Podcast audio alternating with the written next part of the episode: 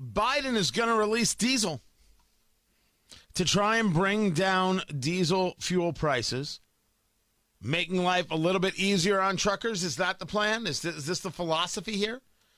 Not quite sure this philosophy works. Tony Katz. Because in doing so, you once again create a dangerous situation. You create the situation by which, when an emergency really does come, you have uh, less that can be worked with. When the emergency does come, the nation will be in danger because we won't be able to get through the really bad times. Tony, gas is $5 a gallon. I filled up I filled up the H3 yesterday. It was empty. It's a 20 gallon tank.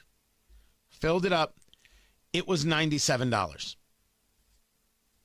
Uh, there, there's no high test going into this thing. 459 a gallon. It was $97. Yes, Joe Biden did that. End of list. 97 bucks. I don't care who you are. That's a lot of money. But I'm fully aware that for that vehicle, based on how I work now, I may not fill up for another three weeks. That's very different than this person who has to pay that amount to fill up every three days. So, what we should be looking at and what we need is a, a energy strategy that actually provides us value. Instead, we get this from Joe Biden. When it comes to the gas prices, uh, we're going through an incredible transition that is taking place that God willing when it's over will be stronger and the world will be stronger and less reliant on fossil fuels when this is over.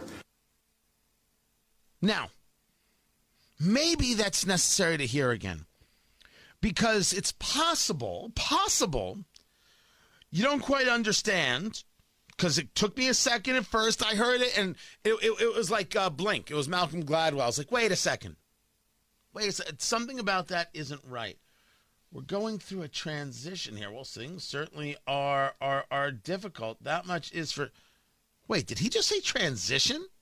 When it comes to the gas prices, uh, we're going through an incredible transition that is taking place that God willing when it's over will be stronger and the world will be stronger and less reliant on fossil fuels when this is over. So so this is a good thing. This transition is a good thing because we're going to get off oil and we're going to get into some green energy nonsense. Give it up, you lunatic greeny freaks. Solar doesn't work and wind doesn't work. I wish it did. That would be awesome solar power working to power the, the, the, country would be amazing. And I don't mind you working towards it. Invest in it. Go get it. But it's not here today and it won't be here tomorrow. So the idea is to eliminate oil while we look for this fantasy of, of, of green to save us. It won't save us. What do we do in the meantime? You know what we do in the meantime? We don't drive to restaurants and we don't drive to bars and we don't go out and enjoy. And we don't visit family because we can't afford it because we have to ration our movement? Or is that exciting to you too? Because that way we're going to save the planet. You lunatic psychopaths. Don't you get that you're bad people? Lockdowns, lockdowns were just the first of your many masturbatory fantasies. Dear Lord, transition.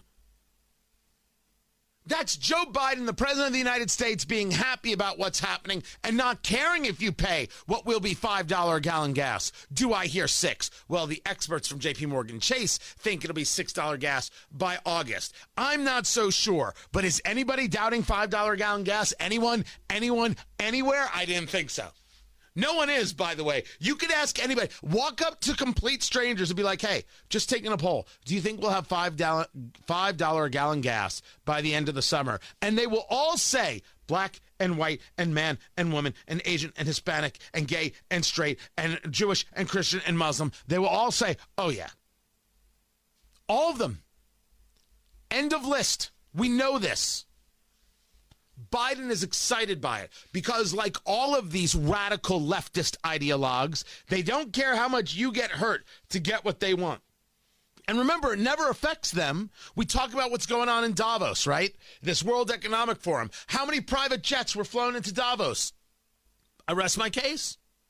When you have the money, $5 gallon gas, $6 gallon gas, what does it affect you? You still get to do your thing.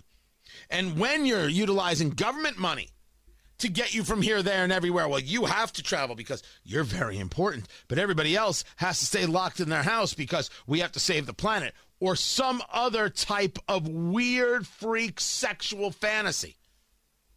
And it, by the way, I want to say for the record, it's sexual fantasy. It, I, I would call it religion uh, for for these people, but but this is this is far more um, uh, uh, degrading. This is degrading, and and not to say religion is that what they what they like to do, how they like to, to, to treat people.